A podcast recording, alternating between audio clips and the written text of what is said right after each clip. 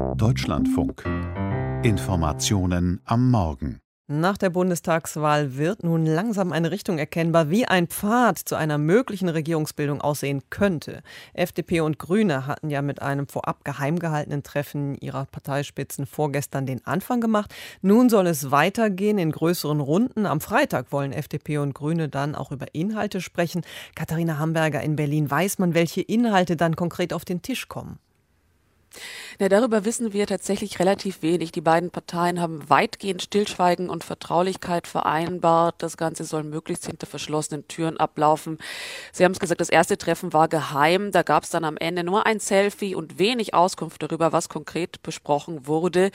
Klar ist aber, es gibt nicht wenig Gesprächsbedarf zwischen den beiden Parteien. Da gibt es Themen, wo die wirklich weit auseinander liegen. Also dazu zählt Steuer- und Finanzpolitik zum Beispiel. Die FDP ist gegen eine Steuererhöhung. Ist das eine rote Linie für die FDP? Und die Grünen wollen einen höheren Spitzensteuersatz.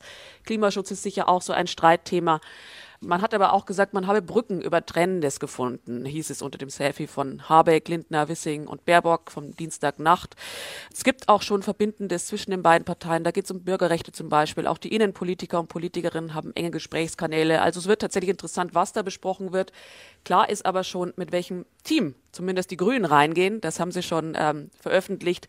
Das wird ein relativ großes Team sein. Zehn Leute, Annalena Baerbock, äh, Robert Habeck, Michael Kellner, Katrin Göring-Eckert, Anton Hofreiter, die sind dabei. Britta Hasselmann für Europa, Sven Giegold, Winfried Kretschmann, der Ministerpräsident von Baden-Württemberg, Ricarda Lang und Claudia Roth und möglicherweise noch ein 14-köpfiges weiteres Team für bestimmte Themen. Auch die SPD soll dann ja nach und nach zumindest in ersten Zweiertreffen mit ins Spiel genommen werden von Gelb und Grün. Wie ist hier der Zeitplan, um so zumindest langsam die Umrisse einer möglichen Ampelkoalition zu zeichnen?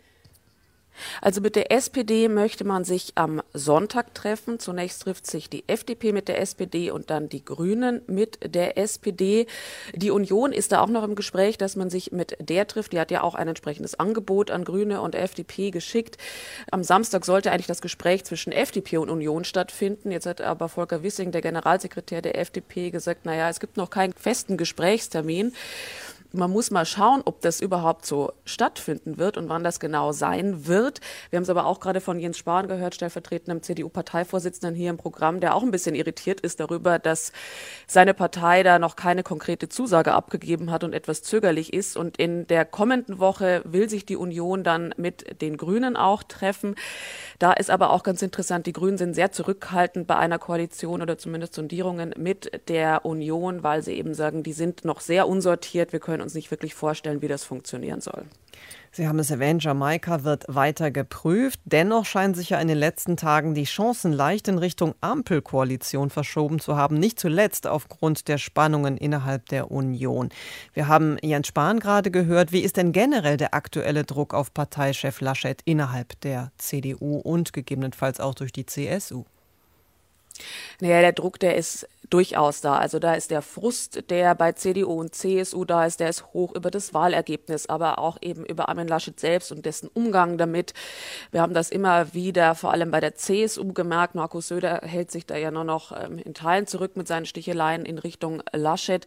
Unter der Oberfläche bei CDU und CSU, aber vor allem bei der CDU, da gibt es zudem noch sehr, sehr viele unbeantwortete Fragen, die da vor sich hin wabern, die viel damit zu tun haben, wie wird sich die Partei in Zukunft aufstellen, wie geht erneut Erneuerung, wie bleibt man Volkspartei, alles, was noch nicht geklärt ist.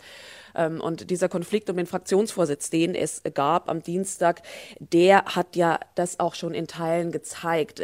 Da wurde Armin Laschets Autorität eben schon auch in Frage gestellt, indem Ralf Brinkhaus zunächst nicht zurückweichen wollte von seinem Plan für ein Jahr gewählt zu werden. Man hat sich dann auf so einen naja, etwas äh, aus der Luft gegriffenen Kompromiss von sechs Monaten geeinigt und hat sich damit auch tatsächlich gerettet, ähm, weil man doch weiß, man muss noch sondieren und möglicherweise vielleicht Koalitionsgespräche führen. Und da hilft es wenig, wenn man kurz vorher noch den Vorsitzenden aus dem Amt drängt und sich äh, streitet. Wir merken es ja schon bei den Grünen, dass sie mit einer streitenden Union sehr wenig anfangen können. Das Ganze würde dann auch zu einer Debatte in der CDU führen und wenn Armin Laschet weg wäre, das Gewicht deutlich in Richtung der CSU erst einmal verschieben. Also im Moment ist Armin Laschet noch Teil des Verhandlungsteams und soll die Gespräche dann auch führen, wenn sie denn zustande kommen. Wenn sie aber tatsächlich nicht gelingen, die Koalitionsgespräche, wenn es nicht zu Jamaika kommt, dann kann ich mir ehrlich gesagt nicht vorstellen, wie Armin Laschet sich weiter im Amt halten kann. Und selbst wenn die Gespräche gelingen, er könnte Kanzler werden, aber das ist auch kein Automatismus. Da gibt es auch kritische Laschet-Stimmen, zum Beispiel bei den Grünen.